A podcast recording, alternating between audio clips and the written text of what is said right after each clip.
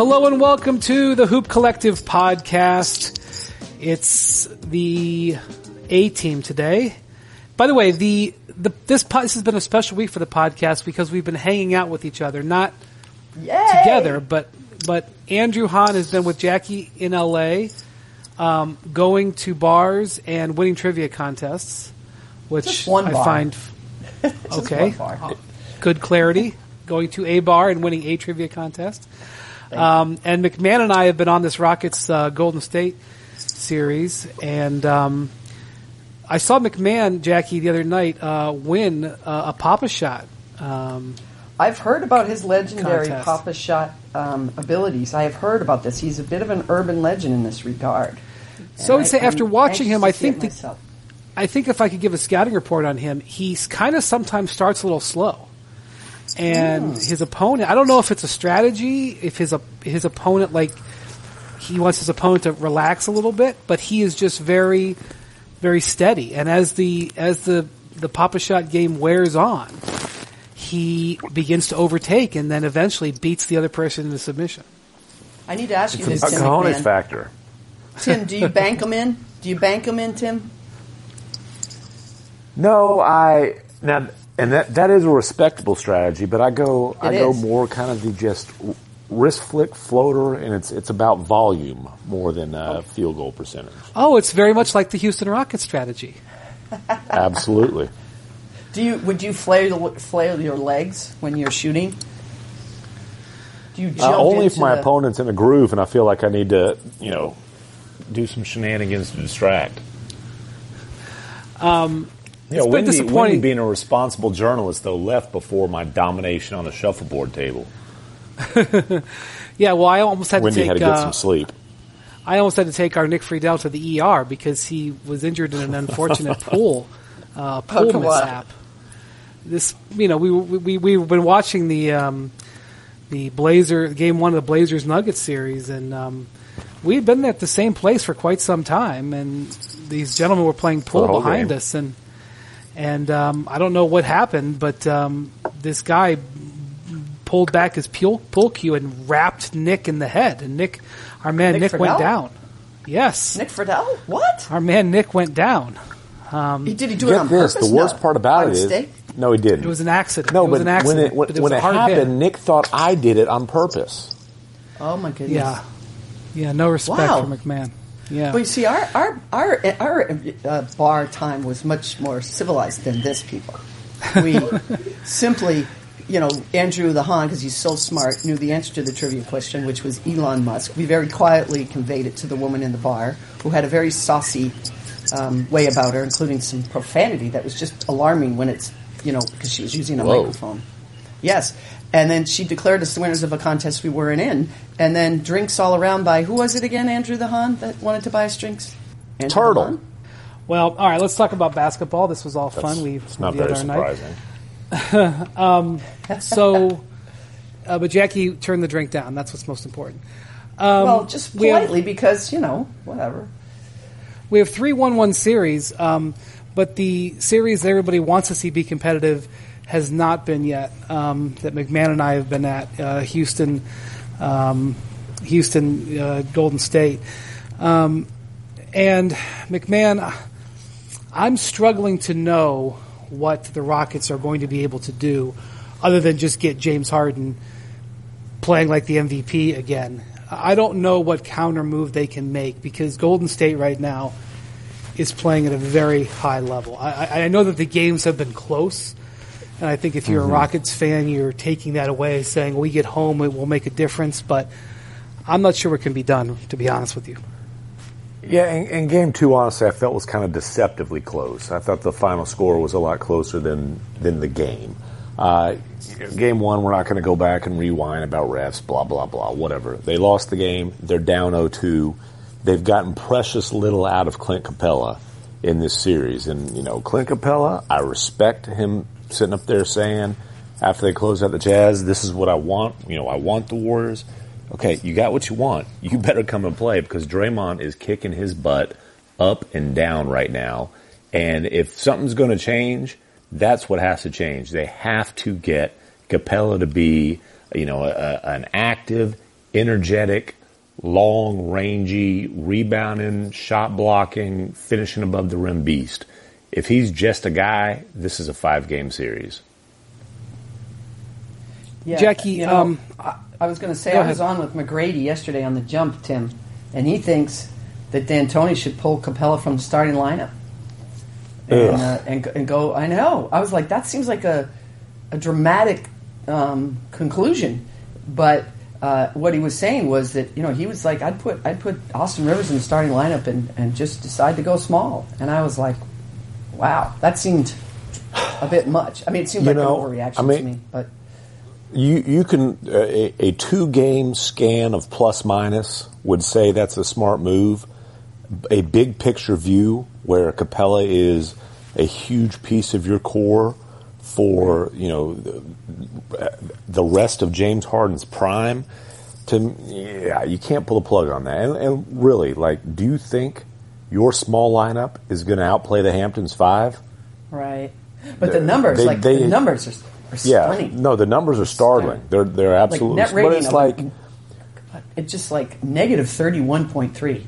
That's their net Yeah, rating. it's like though after you know two games into the series against the Jazz, uh, you know there, there's some people looking at similar numbers saying, "Man, you know the Jazz have to bench Rudy Gobert." No, you don't bench your best player or your second best Right, player right. or your third best player. And the Jazz didn't win the series, but those last three games were much more competitive. He played much better. The, the answer here is Right. Capela has to play much better. right. Yeah, yeah. So one of the things Well, that's then- happening. So we talked for a year about, oh well, had Chris Paul not gotten hurt, had Chris Paul not gotten hurt. But let's talk about the other variable, which is 2 mm-hmm. Yes, okay, Iguodala missed the, four, the last four games of that series. The other thing is, is that Draymond Green was injured. Um, he had a bad shoulder and a bad hip. Um, Draymond Green is now healthy and in great shape, and he is the big. I mean, overall, the Rockets or the uh, Warriors have put in a defensive strategy that is aimed at taking Capela away. It's not just Draymond Green. Um, they're rotating guys in. Um, they're really doing it, but Draymond is a big factor in what he's being able to do. Um, so we have a healthy Draymond Green and a healthy Andre Iguodala. Ta- Jack, Jackie, talk about a stat that blew me away. Mm-hmm. Iguodala leads the playoffs in dunks so far. I know. Hmm. Isn't that unbelievable? But see, and I honestly think that Iggy being out last time is almost as important as the fact that Draymond was hurt. No lie.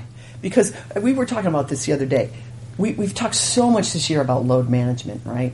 And what Toronto did with Kawhi Leonard because Kawhi Leonard's and his people, I guess, insisted upon it, right? I'm assuring, I'm assuming that's how this went. That's why he sat all those games. I don't think they that's why- insisted on it. I just think that they were, they did not want the reason that Kawhi would leave them at the end of the year to be anything near what happened with San Antonio that they didn't take care of him. Okay, So I, think, we, that but I think we can all agree they took that to the nth degree. Yes, right, For sure. But For sure. right, but so, but the real, to me, the real example of load management is Andre Iguodala. The way they used him during the regular season, the amount of minutes they played him, that to me, this is the optimal example of why it works. And look, I mean, because you know, he looks like 25 years old right now, doesn't he? He's unbelievable. So I know Dray. I mean, Draymond's the obvious answer, but I think I, I think it's uh, you shouldn't walk look past Iguodala either. I think it's the two of them really. Well, and it's Yeah, it's- interesting. it- it's the two of them six against the combined with the fact that they overall have played pretty well as a team. But go ahead, go ahead, MacMahon. Yeah, game six against the Clippers, they, they go small. They put Draymond at center, but they start Shaun Livingston. They don't start Iguodala. Why do they do that? Because they want Iguodala guarding Lou Williams, who obviously makes the Clippers go. Game one against the Warriors, Iguodala's in the starting lineup. He's on uh, he's on James Harden. So not only is he this you know springy finisher, he's, he's shooting the three pretty well, um, but he is their he is the head of the snake of their defense. And then you know uh, Draymond Green's obviously uh, to to continue that little analogy, the, the rattler. I mean, what what those two have done uh, with the with the Harden Capela combination is is I mean they, they've got it they've got the Rockets pretty out of sorts. One thing that I'm seeing in this series, you know, I remember when uh, I'm pretty sure we talked about this at the time, but when I saw the Rockets in now the infamous Scott Foster game, Um, but when I saw the Rockets uh, play in LA in person right after the All Star break, it blew me yeah, you're away. gonna have to how, be a little more specific on on, on the infamous Scott Foster game. They, Yes, they think right. Game Seven, not in L.A. Go on. Yes, they're very clear. They're about their game seven. By the way, Jackie, have you ever seen a team go to the? Uh, I'd, I'd like to to call shenanigans to use the MacMullan line um, on releasing an audit of a game 11 months ago. Yeah. Um, Yeah, I didn't like that either, and um, I, I, I think I don't know when, but some somewhere along the way that's going to come back to bite them. I don't know when, Yeah. but sometime it will. Mm-hmm. That was an That- yeah. extraordinary step. Extraordinary. I, I can't Yeah, that- ever remember. and I think it was a misstep. Uh, it I was a agree. misstep, I agree. By the way, there's Um, some people within the Rockets that agree with you on that. Yeah. Uh, well, think they maybe I, went I a do think it was too interesting. Post, you know. By the way, um, before I get into something about Chris Paul, I because because I flipped out earlier this week. I think I uh, heard the about reaction, this. I heard about this, Brian Windhorst. You Um, go, the you reaction- go, man. the the the reaction that everybody had across the board in that game was very encouraging to me. As discouraged as I was about things um, on Monday, to see the Warriors and the Rockets tone everything down, and Scott Foster himself, who was like a who was who was in the wallpaper. Uh, he was like a wallflower in that game. He only made a handful of calls and nothing demonstrative at all. Very low key. Uh, I did think it was funny after the game that both Mike D'Antoni and James Harden said, "Who's making an issue with the official of, an, of the officials?" Like they don't try to distance themselves from it. And I was The like, "Oh, I don't know." Yeah, um, but um, but so I, I just want to say that I don't think it'll last, but I think everybody evaluated it and realized that this had gotten out of line, and I respected the way the Warriors, Rockets, and the officials, all three teams, because there are three teams on the court at all times. People forget that. Uh, all treated uh, that game, and there was a quick technical that was given in the game to Draymond Green, and the NBA correctly rescinded it by basically Yeah, Draymond uh, and Nene, the next- Draymond's the one that matters. Yeah. Right, the next morning. So I think everybody were was wonderful and act like professionals in that game, and let's make it the start of something, even though I'm sure it won't be. Um, but anyway, back to that game after the All Star break, uh, Tim. I was blown away by how good Chris Paul looked, and it excited me for the second half of the season for the Rockets because I thought he looked so much so you know quick and, and explosive, uh, and that you know the rehab that he did after that hamstring injury really helped him, and he looked lean and, and agile, and um, I just you know watching him in person, I was I really was was pleased with that development. Uh, now, and I guess you know could be I don't know if he's feeling any effects of an injury. I don't know if it's the end of the season and he's worn down a little bit. I don't know if it's that the uh, Warriors just know him so well and know his spots that they're taking it away. I don't know if it's age 34 and he's lost that half a step. Uh, he can't get to his spots. And when he does get to his spots, he can't get to his spots in time to, to get a shot off cleanly. And I think in game one, he only had nine shots, maybe 10. Um, and that's another fact that's happening in this series. They have really focused in on Capela and really slowing down Chris. And I don't think Chris, maybe he's not able, maybe he's not, maybe he's got an injury he's not talking about, but I don't know how you feel about it. I mean, you watch him all year long.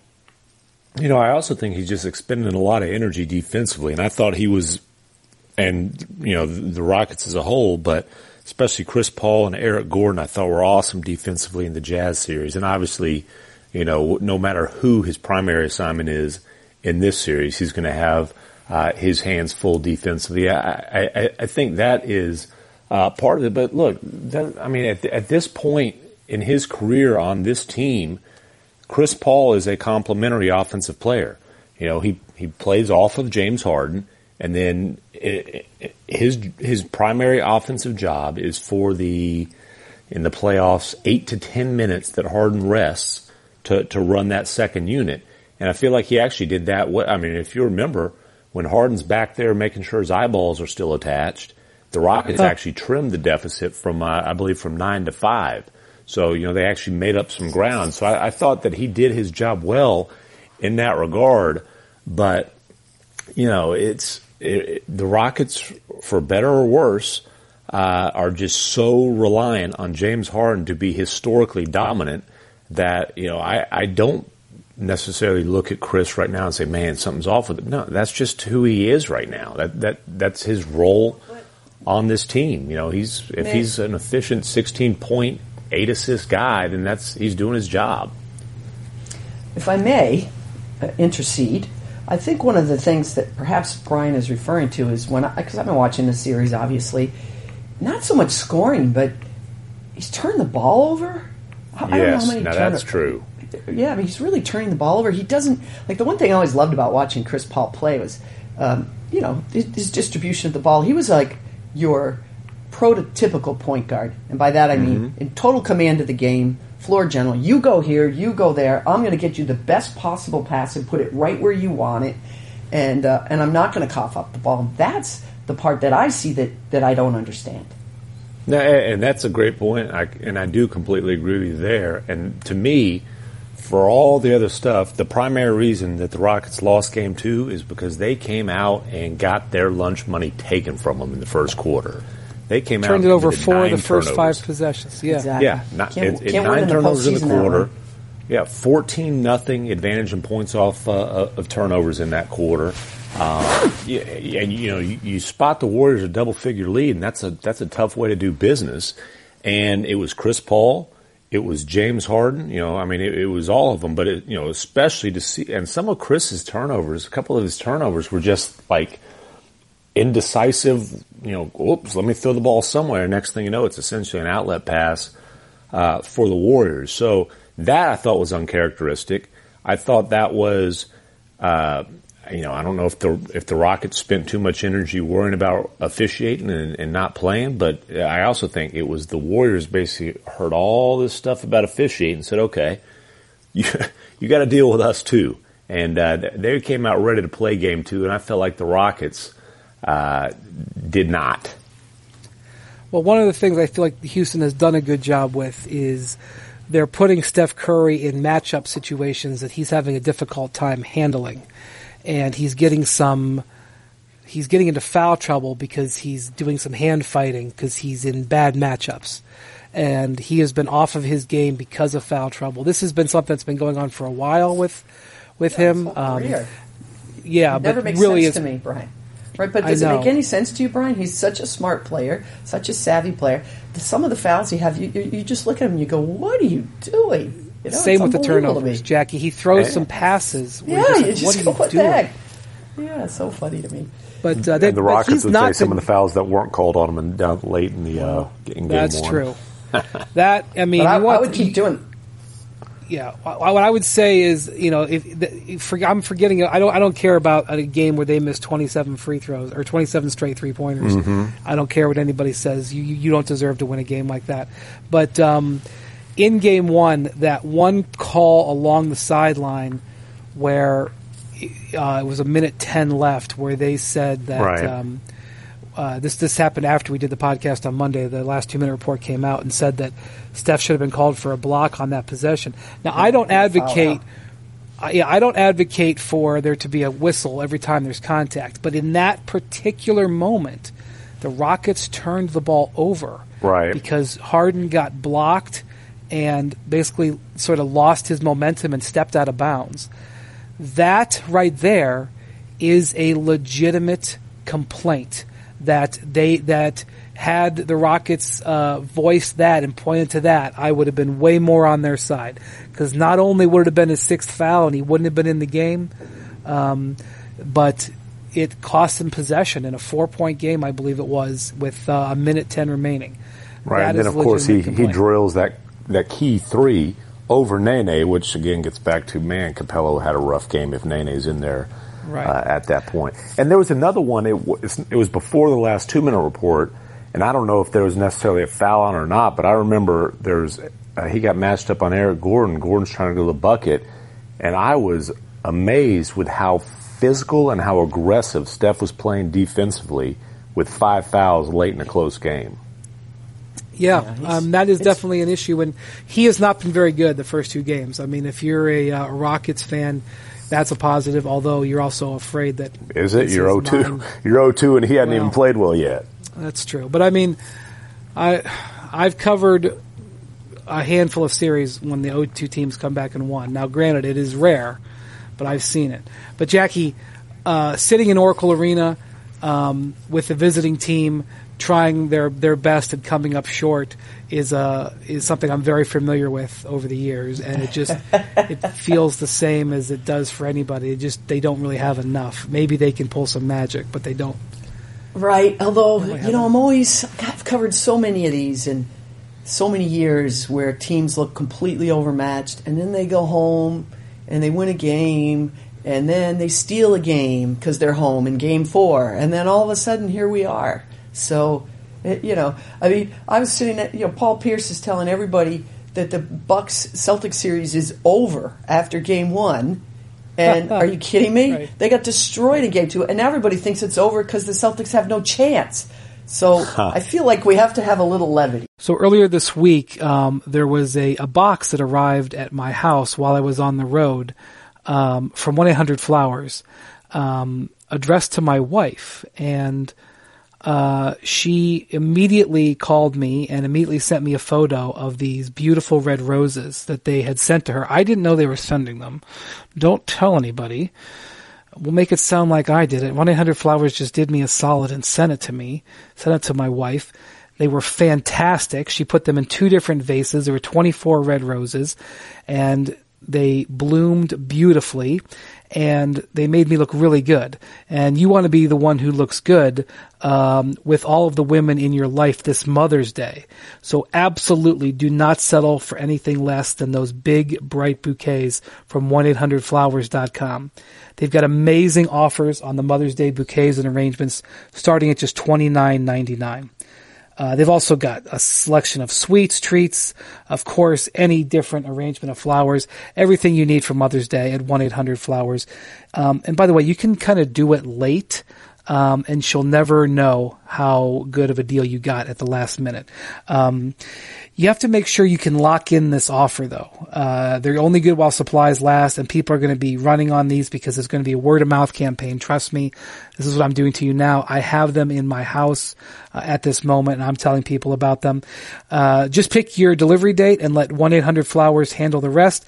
Trust 1-800-Flowers to make your mom and all the other mothers in your life, your sister, your wife, of course, um, make them feel loved at 1-800-Flowers.com. To get these beautiful and vibrant Mother's Day bouquets starting at $29.99, go to 1-800-Flowers.com and then click on the radio icon and you can get the deal by entering the code, by entering the code HOOP, H-O-O-P. Order today and save at 1-800-Flowers.com code HOOP.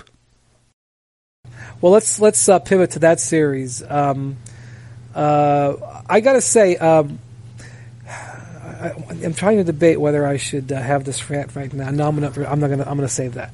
Um, when, when in doubt, run your mouth. yeah, that's what they teach. That's what they taught you. Um, I continue to be naturally. impressed by Giannis. Um, I continue to have a firm belief that avoiding injury, he's going to own the league. Um, he's got very limited playoff experience. This is his third career playoff series.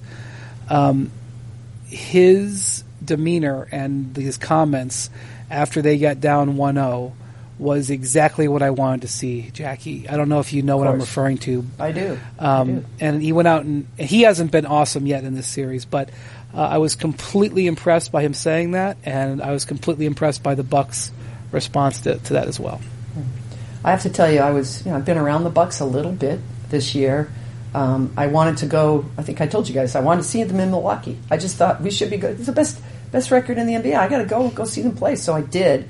I was working on a Celtics story, so it, it actually was fortuitous because they were playing in Chicago in Milwaukee. So I went to both places, and I was around them for shoot around. You know, it's good to be around a team for two days, right? Just to see you pick up little things.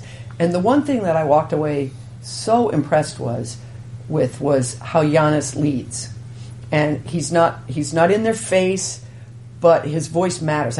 And I'll give you just a little snippet if I can. We're we're at shoot around, and I was talking with I don't remember maybe It might have even been Thon Maker before he got traded, and and Giannis was doing his work, whatever, and people were milling around, and then he said, "Guys, it's time to go." And I swear to you, everybody stopped on a dime, picked up their stuff, and got off. They went, and it, it's it's just a little nuance, but it tells me how much in command of that locker room he is and the respect he has. And I think part of it is because he's not a particularly um, self promoting guy, I wouldn't say. Um, from what I understand, he's reticent to do big, long sit down interviews. I think his teammates appreciate that. And, uh, and you're right. You learn so much more about these guys after losses than you do after wins. There's, there's no question about it. And just on the, on the floor, you know, I thought there was some reticence for that team. To your point, they're a little inexperienced. And then, you know, he just made up his mind. You know what? Yeah, they're bringing all these bodies on me. I'm going to play through contact. And he, he goes from 10 free throw attempts in game one to 18 free throw attempts in game two. And to your point, we haven't even seen the best of it yet. He had, I think he had 10 in the first quarter or 8 in the first quarter. Right. Mm-hmm. Um, he very clearly and, you know, came out with a game plan. He was rewarded by the officials; they saw what he was doing. But yeah, yeah, um, and it also helped that Khris Middleton, when Khris Middleton shoots well and Bledsoe shoots well, you guys know this. It opens it up, right? If you get that three point shot going, then it, it, it's not so easy to clog up the paint the way the Celtics did in the first game. They need Marcus yeah. Smart back in a big hurry because Khris Middleton is a Celtics killer, and, and Marcus Smart's the only one that's had any kind of limited success against him. They actually did okay with him in the regular season. They really, in the regular season, let Giannis go and mm-hmm. focused on Middleton. Um, right. They only played three times in the regular season. Um, yeah, it's hard to say. I, I, I, really don't know, uh, reg- uh, regardless of what our man Paul Pierce said, I really don't know what's going to happen with this series. I'm genuinely up in the air. Yeah, I really do believe it could go either way. And I'm not sure that game three will tell us everything. We may have to wait until game four to see how the Bucks react if they get behind 2 1. Or um, game seven. That's what happened last year. Honest to God, it could be anything with the Celtics. It could be anything. And, and you know, it was so funny. I, I, said to Paul, when, why on earth would you say this about this being over? I said, you know as well as I do the, Celtics could go out in game two and shoot 30%. and I was pretty close. And, and anyone that watched this team all year understands that. Like, you talk about a make or miss league. When the Celtics start missing, it's contagious. And, and there's a reason for it. It's because in that third quarter of game two, they start going ISO. They come down. I think I told you this once before, Brian. When I'm sitting at home watching them, if I'm not on the road with them, I start counting zero, zero, one, one. That's how many passes they make before they shoot. And when it's zero or one, they get a bad shot. When it's two, three, or four, they get a good shot. And it's so basic. It's so simple. But they, the minute they get behind, they, they are not the best team facing adversity, and they have this tendency to, to revert to old ISO habits. And, and Kyrie's guilty of this as well. And you know, I, I can get us back. Don't worry, guys. I got this. I'm going to come down and do you know my miraculous things. And they, they can't win that way. Can't win that well, way. Well, and, and, Tatum has played more like that this year, and not to his benefit as well. Yeah, he's, and, he's on a uh, bad stretch. This is not, you know, people are paying attention now because it's the playoffs, but this has been a year long problem for them. He just, he, he, you know, he has not made that huge next step. And, uh, you know, there was a lot of attention on Jaylen Brown early in the year because, as we all remember, he was struggling so mighty. They yanked him from the starting lineup. He's been marvelous for months now. He's been really he's he's really turned it around. He's had a, a very strong finish here, and, and, Tatum just hasn't been able to put it together. Tatum impressed me so much last year. Oh yeah, uh. I was sold on his future. Sold well, on I, his future. And remember, he's only twenty or twenty-one years old. There's, you know, there's there's a learning curve here, and he was affected just like all those other young guys. From okay, I dunked on LeBron's head. I am the star of this team. Well, Kyrie's back, and so is Gordon Hayward, and you know you you think you're better than Gordon Hayward, and you probably are, but not quite yet, right? This is there's a you have to you have to earn your minutes, you have to take the next step forward, and I don't know if you guys watch those Kobe detail things that he's doing for ESPN. I watch them. I find them very helpful because I learn something every day when he talks about spacing, he did one with Kyrie Irving, and he was talking about spacing. And every time he's like, well, here's Kyrie, these two guys are converging here. Now, this would be so much better if Jayson Tatum was just over here. And then he's like, and in this one, if Jayson Tatum would just go here. And, you know, Kobe worked with Jayson Tatum all summer, and it seemed to me every time that he broke something down with Kyrie, what he didn't like was where Jayson Tatum was standing. You know that his spacing was wrong. I thought that was interesting. And I think he did a Jayson Tatum detail last year, and Tatum like immediately admitted that he watched it, and I think like the day it came out, he said he watched it. I think he might even. I'm doing this totally out of, out of memory. He Mm-hmm. might have even said he watched it twice, and so I would assume that he absolutely watched it based on last year. And I mean, The problem is he's watched know, that LeBron dunk 480 times. Well, a lot, you know, a lot of people have dunked on LeBron over the years. Um, it's only worth two points. Um, right. It's a pretty cool thing. I get that, but like. I, I just, and I'm not going to give up on Jayson Tatum because he's, he's got incredible talent. He's a, he's a nice kid. He wants to win. I, I don't know. It's, but they're, they're, they're a wild card. They're still a wild card, the Celtics. They have been from He- beginning to end. Tatum is the least efficient ISO player in the NBA. Yep. That does not Statistically surprise me, speaking. But that's a great stat. 0.63 points per possession. As far as guys who had 60 plus ISO possessions, that's the worst in the league. You know, they've talked to him time and time again about don't take the one step in and take the worst shot in basketball these days, which is the long mid range two. Yes. Let's let's get you to take the three. You know, don't take the step in, and but he's just more comfortable with that, and you know he's going to learn. He's, I'm not. You, know, you don't give up on Jayson Tatum for crying out loud. He's got. You know, that's what got- happened in uh, in Game One of this series. The Celtics took a lot of shots from the mid range, and and I certainly in. have. I, I certainly have been won over, like a lot of people have, in the value of that three point shot. I mean, you watch the Rockets basically stay in the game with the three pointer um, Mm-hmm. in Game Two. Um, they were being really completely dominated, and just because they were able to hit those threes, they stayed in the game. I mean, clearly there's a huge advantage. But I, I kind of am feeling like uh, I'm with Gregg Popovich here. Um, there are great available two pointers out there. Of course, Al Horford and- off a pick and roll all day, every day. I mean, he yeah, and the Celtics shot. did really well with those in game one, and then I think kind of went away from it in game two. But Well, you know what Um, happened though, Brian. You know what happened? Milwaukee started switching on the pick and roll. Made a huge difference. They started switching off that. You know, usually they just stay home. They play one on one. They were switching off of those. And like for instance, Kyrie, all of a sudden he's trying to shoot over Khris Middleton. Uh, It was a really good adjustment. You know, everybody's always ragging on Budenholzer. Oh, he doesn't adjust. He's he panics. You know, he, he made a that was a very good adjustment in game two. Very so important um, adjustment. yeah, so I really don't have. I really don't know what's going to happen with that series. It's going to be. It's going to be a real toss up, I, I believe. I, I, I still think at the top end, the Celtics, when they're actually at their best, I, I think they probably are can be the best team in the East. But we just, as Jackie said, really just we don't know when that's coming or if it's coming, and that's got to be a frustrating thing for their whole organization. Um, E from Entourage. What did I? Is that okay? Yes. Yes. Okay, uh, sorry. Are you are you okay? Are you drugged right now? I mean, like that's like. are you on like a? too- Are, I was going to say, are you on like a a 30 minute delay? What are you doing, Dancer?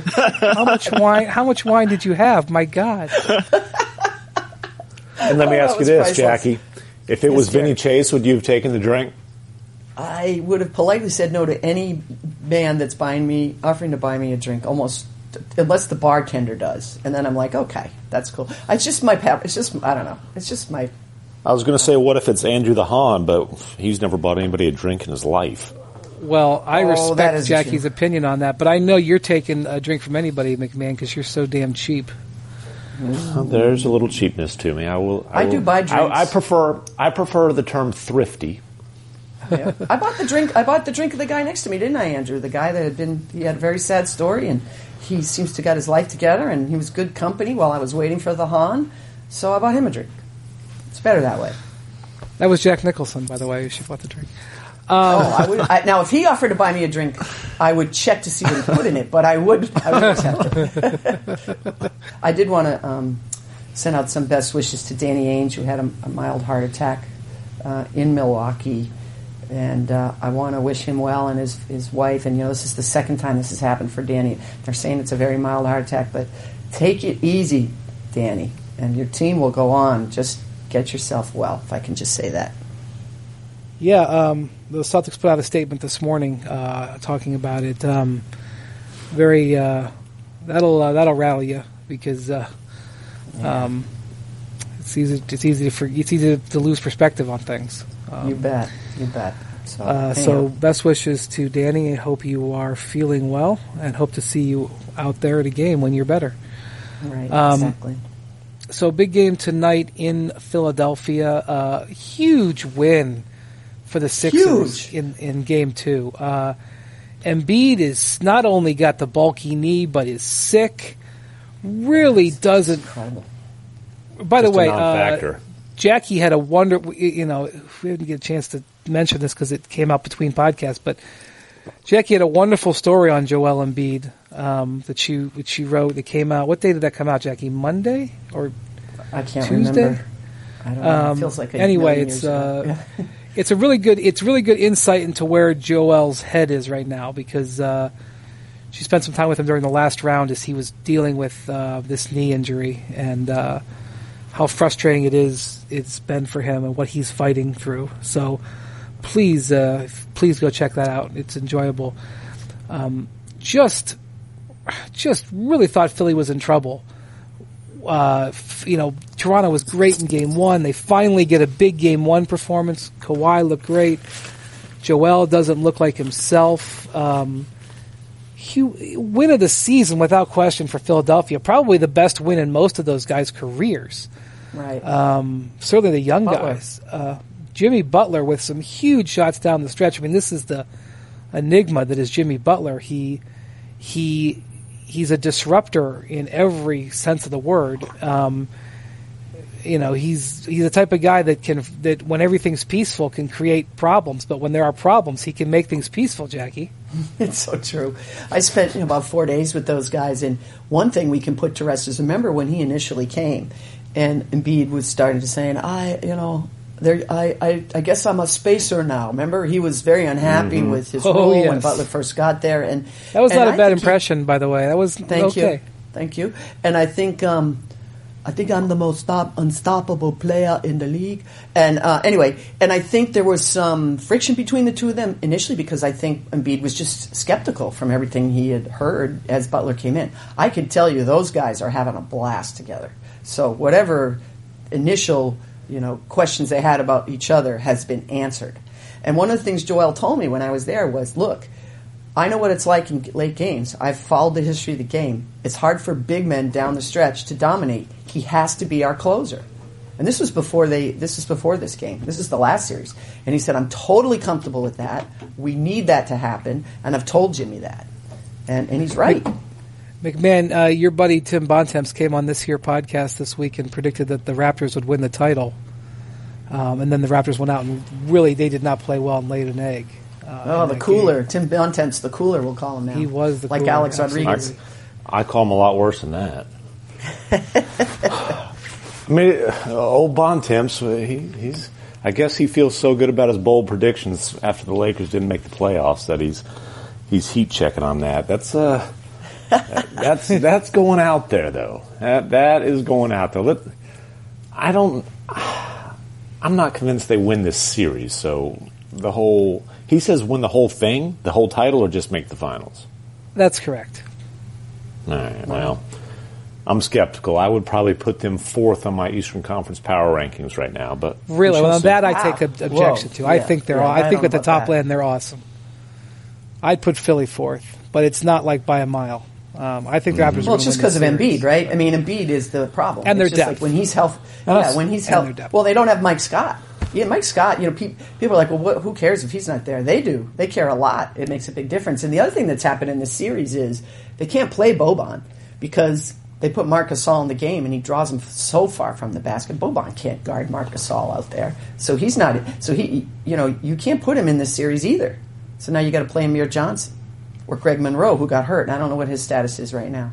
Uh, and and and Scott was hoping to play tonight. I don't Right. I don't know know, if we have an update on that. Yeah. and uh, Philadelphia doesn't uh, shoot. Although there was a funny little thing that happened today, so I, I was a little bit behind on this, but um, you guys will both appreciate this as veterans. So apparently, the Raptors did not have shoot around uh, for Game One of their series, or maybe it was Game Two. Um, when there's day when there's days to prepare, sometimes they'll let the guys sleep in or whatever. Uh, well, Kawhi apparently commandeered the court and made the Sixers wait to have their shoot around because he was having a private shoot around of his own. Um, so apparently today in Philadelphia, this is according to the reporters who were there. Apparently today in Philadelphia, the the, Six, the Sixers never have home shoot around, so it's not unusual. Uh, but they've also had a couple of days off, and uh, and so the Raptors were made to wait because Kawhi. I'm sorry, not Kawhi.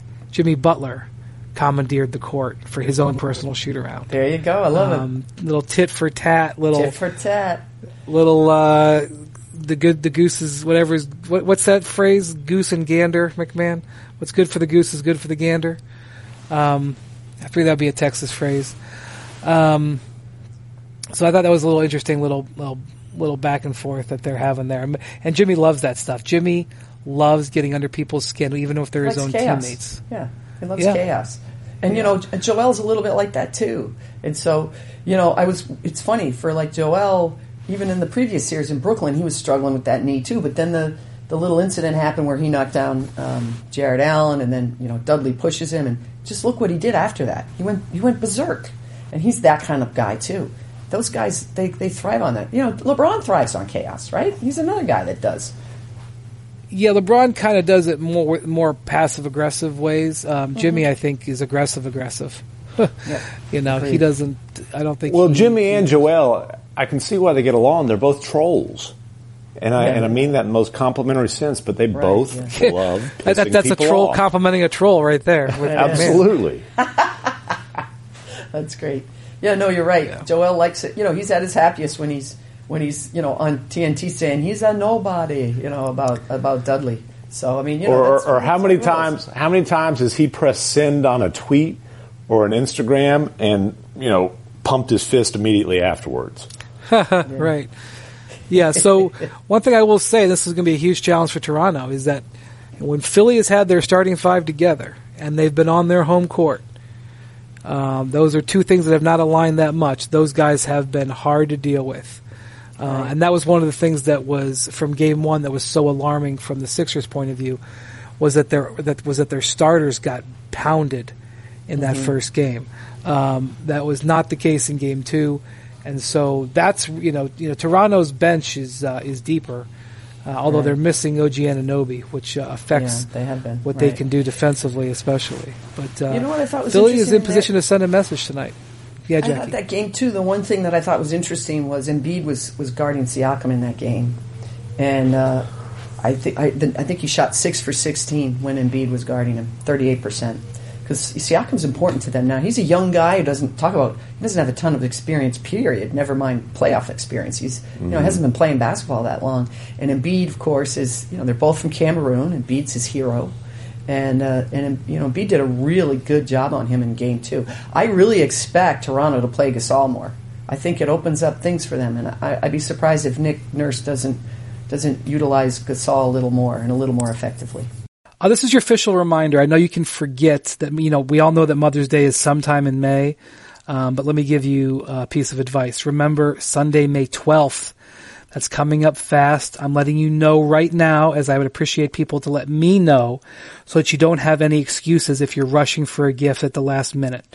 Make your mom proud and show her you care with something sweet and unique.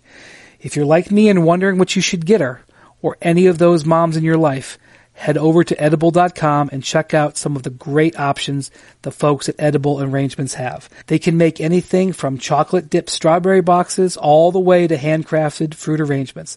They're delicious, easy to share, and bring people together. Trust me, it's something that the whole family, your whole Mother's Day gathering can enjoy. Not to mention, Edible only uses high quality ingredients, so no matter what you get, it'll be made with the freshest fruit available and dipped in rich, indulgent chocolate. With Mother's Day themed arrangements and fruit boxes, it'll be a gift to remember. Again, Sunday, May 12th, coming up. Don't get caught scrambling at the last minute.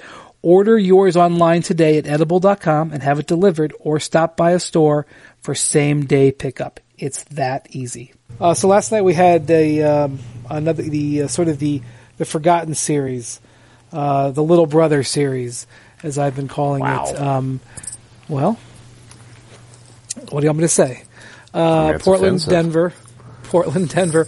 Portland with a with a comeback victory. Uh, well, not not comeback in the game, but a bounce back from uh, from losing game one. Um, and uh, this is a when I watch these two teams play.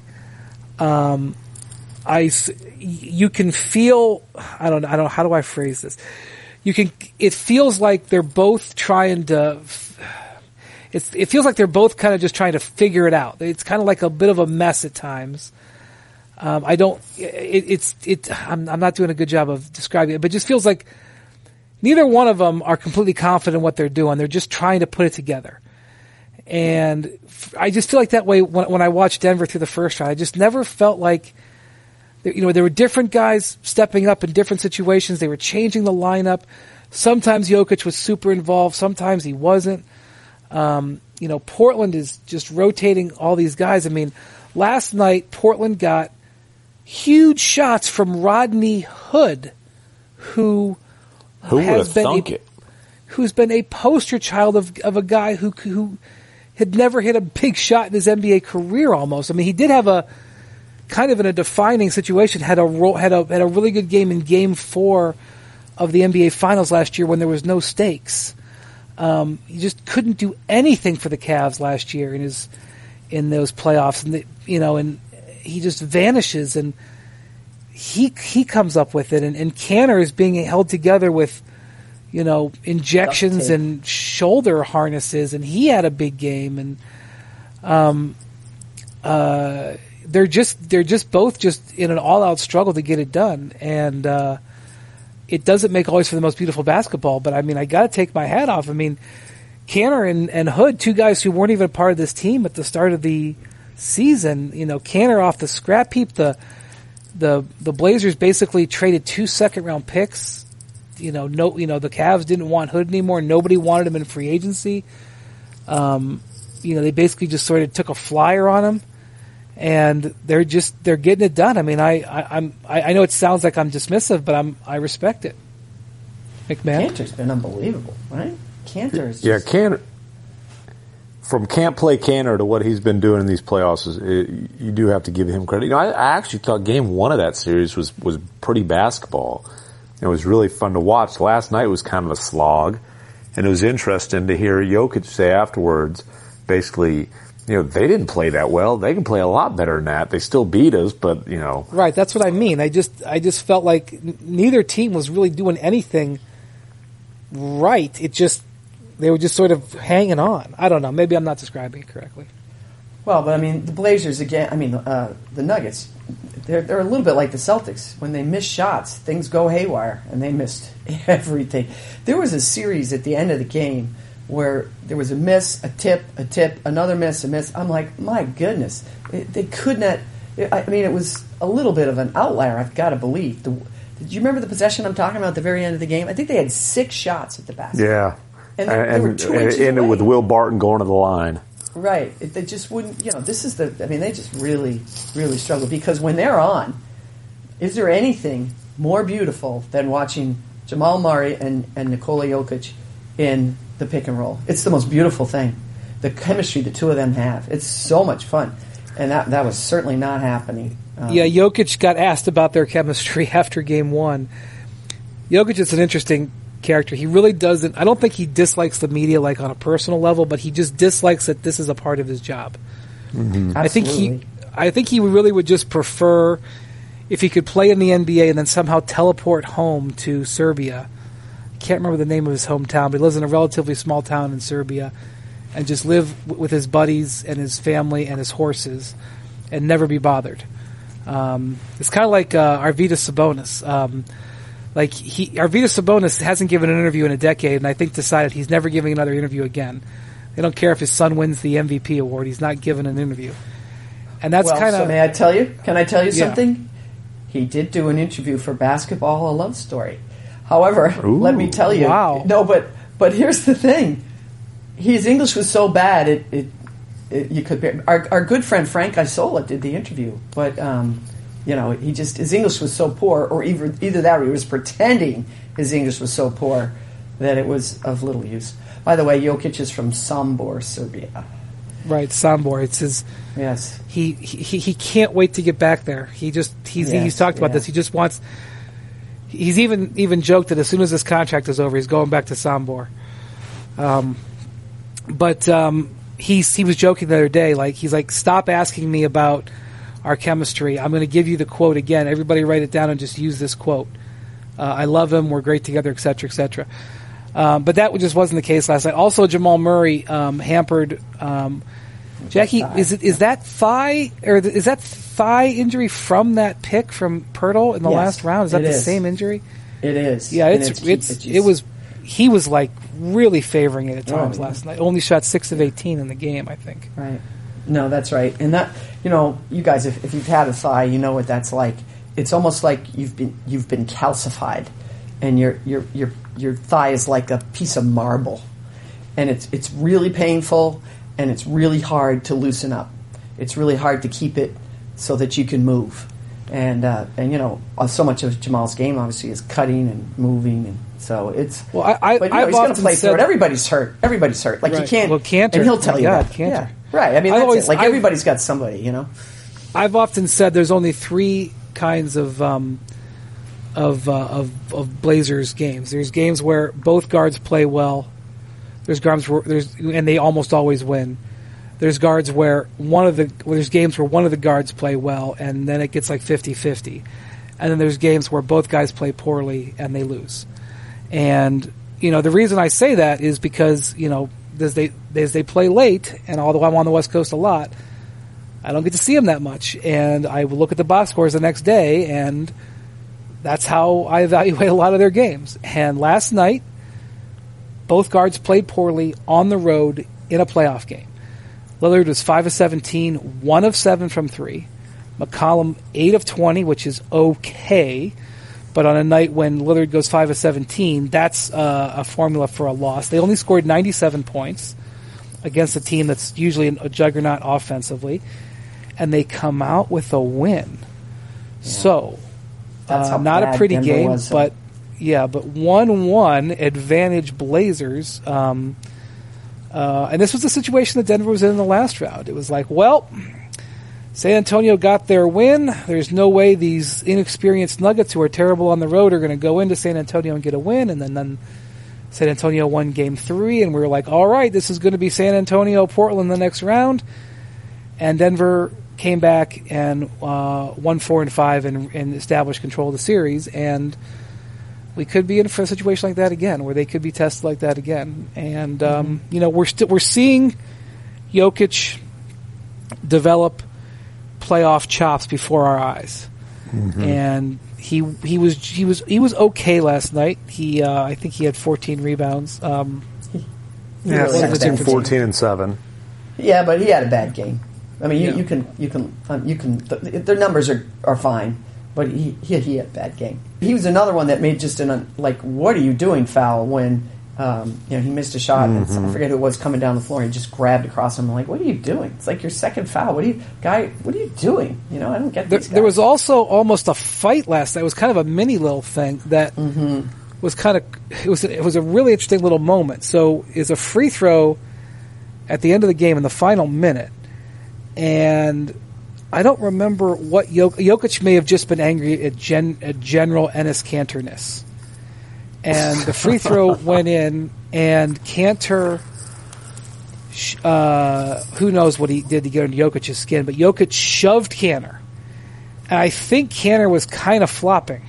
Yeah, Kanter Although- flopped right into Torrey Craig, who Right, got his so then- busted up earlier in the game. Right. So Torrey Craig broke his nose earlier in the game, and they just threw on whatever, like, generic plastic mask they could put on him. So it wasn't even And fitting shoved him as right. much gauze up it as, as they could fit. He didn't actually break it, by the way.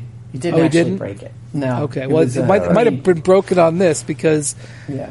Kanter flies into his head and knocks him down. And if you didn't see it, you would have thought that Kanter just purposely ran into him in a cheap shot. Although, again, I, he was kind of flopping.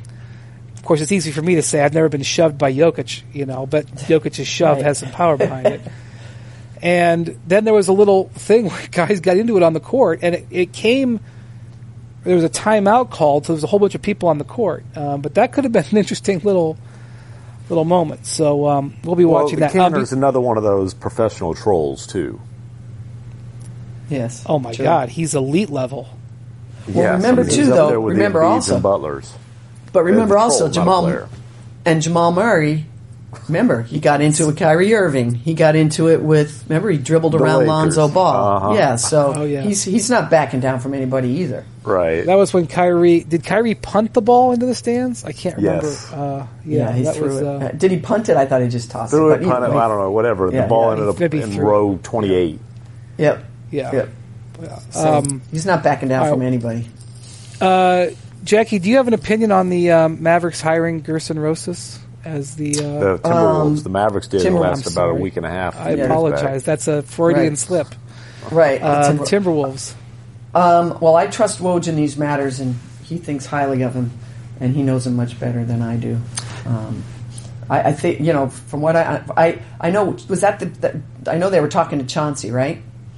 Weren't They did interview Chauncey. Yeah, they interviewed Yeah, Chauncey. and They I'm- interviewed Trajan. By the way, Trajan Langdon is going to be a GM in this league sooner rather than later. He's with um, Alaska, Alaska's finest. from from Alaska, Alaska. and was a star in Russia after his Yes. NBA career didn't go great. He's uh, Sean Mark's top uh, guy, uh, lieutenant. No, is he? in, Okay. in Brooklyn? Um, MacMahon uh, Gerson's interviewed for like six or seven GM jobs the last two three years. I mean, Yeah, I feel like there's a shorter list of teams he hasn't interviewed with than, than he did. But I mean, he's he's ready for this. He's been a big part of you know the the Rockets' uh, success and their roster tinkering over the years. It's a it's a big challenge though because you know he inherits a team with let's be honest, Andrew Wiggins on a max deal, and that's a pretty large obstacle. I was just going to say it's just ownership. If I'm him, I'm worried about the ownership. It's the same old story there, isn't it? Yeah. Um, so one thing I think I think um, I think John Kay from uh, the Athletic uh, reported this, but I had also heard that McHale, Kevin McHale, who is very close with uh, Glenn Taylor, the owner, was a big advocate of his behind the scenes. Um, uh, and, when uh, Kevin was there. when Kevin was the head coach of the Rockets. Houston, yeah, so Yeah. and I even heard there was a possibility that maybe Kevin could. I mean, he probably already will be, whether it's officially or unofficially, but he may even be an option to be a consultant there um, going forward. So, um, I, I, MacMahon, I think he interviewed in New Orleans, Washington, and Minnesota just this offseason. So it was probably just a matter of time before he got a chance to. And when he got hired in Dallas, he was he was not going to be number one. He was going to be under. Yeah, he was Donnie the GM, Nelson. but he was under Donnie Nelson. There was some friction there, and then Cuban came with came. Well, we hired him uh, on a ninety day trial period. That was that was Who uh, hires GMs on a ninety day no. trial? This like, come on, get the hell. And yeah, so we gave him all. We gave him complete access to our organization, then sent him back to one of our rivals. Just how right. we planned. Yeah, yeah. By I'm the way, just it's been a, it's I was going to say, I'm just curious though with Ross. It's all about you know he's an anal- analytics guy, and what do the numbers tell you about Minnesota and your in your nucleus, right? Mm. I mean, Yeah, what they're- do- they're not gonna be you- good. Like, like what do the analytics tell you about, for instance, Derrick Rose, who had a very fine year, but is he? Do you, you know, what do you? Well, he's here's the crazy ones, thing though. about here's the thing about Derrick Oh, Rose in in sort of the r- more recent since he's left the Bulls. When you watch, and this year he's obviously spectacular, but for various reasons, Derrick Rose's play doesn't always lead to success for his team on the court. his plus right. minus numbers have just not been good. Even you know this year he looked look he looked great, but you know the, I don't think that the analytics are going to be kind to him. However, he did start shooting the three miraculously and out of nowhere this year. Um, well, Speaking of trolls- this year was higher than his MVP year. His three point Right. percentage was higher than his MVP year. You know, Well, his three point percentage is just a stunning turn of events this late in his career. Um, speaking of trolls, uh, Daryl Morey gets troll of the freaking year, troll of the month at the very least. He trolled Scott. He he trolled Steve Kerr when uh, you know Kerr did the. By the way, this wasn't exactly a fine a, f- there a was- fine moment in history with that fake flop that Kerr did. Yeah, I don't like that either. I don't like that stuff. Well, and then he, as he walked off, he flopped like off of like six or seven reporters. So that that was a that was a uh, that was a retaliatory troll by, Right. by Morey. That's fine. Uh, he retaliated against Mark Cuban. Cuban um, tweeted something. He tweeted a lot of things, actually. By the way, Jackie, Mark Cuban tw- actively tweeting about officiating in another series and challenging Oh, I let him have it on the jump. I let him have it on the jump for that very thing. challenging Yeah. the the league's um, intestinal fortitude on the last two minute report. What would David Stern? You know, you want to know why the officiating got got this. What would David Stern have done if an if an owner of a team was publicly uh, criticizing the officiating and challenging the the league's leaders on the last two minute report of a series he wasn't even involved in? Yeah, he was from his fine. couch. From his couch. It's ridiculous. like- One criticism of Adam Silver is that he lets himself get bullied by owners and executives and players and I mean it's it's it's a pretty I don't know if he lets himself NBA get. Yeah, I don't know if he lets himself get bullied, but he basically doesn't enforce. it is so- a soft on crime league office for sure. Oh, absolutely. So, and nothing, no, no, no fine. I don't even know if he got a reprimand because he was tweeting again the next day. That's unbelievable. So- I mean, I said on the jump, like it, he reminds me of, of LeBron in this way. Like when you when he's not when he's not involved in it, it's like he misses the attention or something, and he's got to insert himself. And that's what. it Yeah. Well, like. anyway, so he so he clapped back at at, at uh, Cuban and made a reference to 2006. So. Um, you, if you come after Daryl, get ready for him to come. oh, I love Daryl. you. Daryl's Daryl's Um, a lot of fun. All right. Well, we are going to wrap it up here. Uh, What? Thank you, Jack. Yeah, I got to go to work. What work. about man. I Cajonas got- Factor Player of the Month? Is that on the docket, Andrew Han? Uh, no, it's not on the docket. It is not on the docket for today. Uh, That's this is what happens. Yo, I got to run, man. I got to I got to go get ready for the Jeez. jump. All right, I love all you guys. Jackie. I'm glad All you right, had fun. MacMahon. I, I dream I dream of the day that the four of us are in a room together in a bar winning a trivia contest. That's my dream. Oh, be fantastic. All right, MacMahon, tri- uh, Cajones Factor for April will be awarded next week. By next This Thursday, is more we'll. disrespectful than I when I got banned from the LA podcast when I was in LA. That's true. That's true. the question is, will we still be working this series next Thursday? Ooh, that's a good Let's question. see. I'm going Uh, to Denver. I think I'm going to go to Denver early next week. I'm going to go to Denver and check out that. What did you call it? The Little Brother series. I'm going to go check it out. The Little Brother series. I'm going next. Yes, I'm probably get. Jack is going. That's true. It must be the Big Brother series. When She she arrives. It'll be the Big Brother series. All right. Thank you, for listening to the Hoop Collective podcast. Have a great weekend. Enjoy the NBA. Bye, guys. See you. Adios, amigos.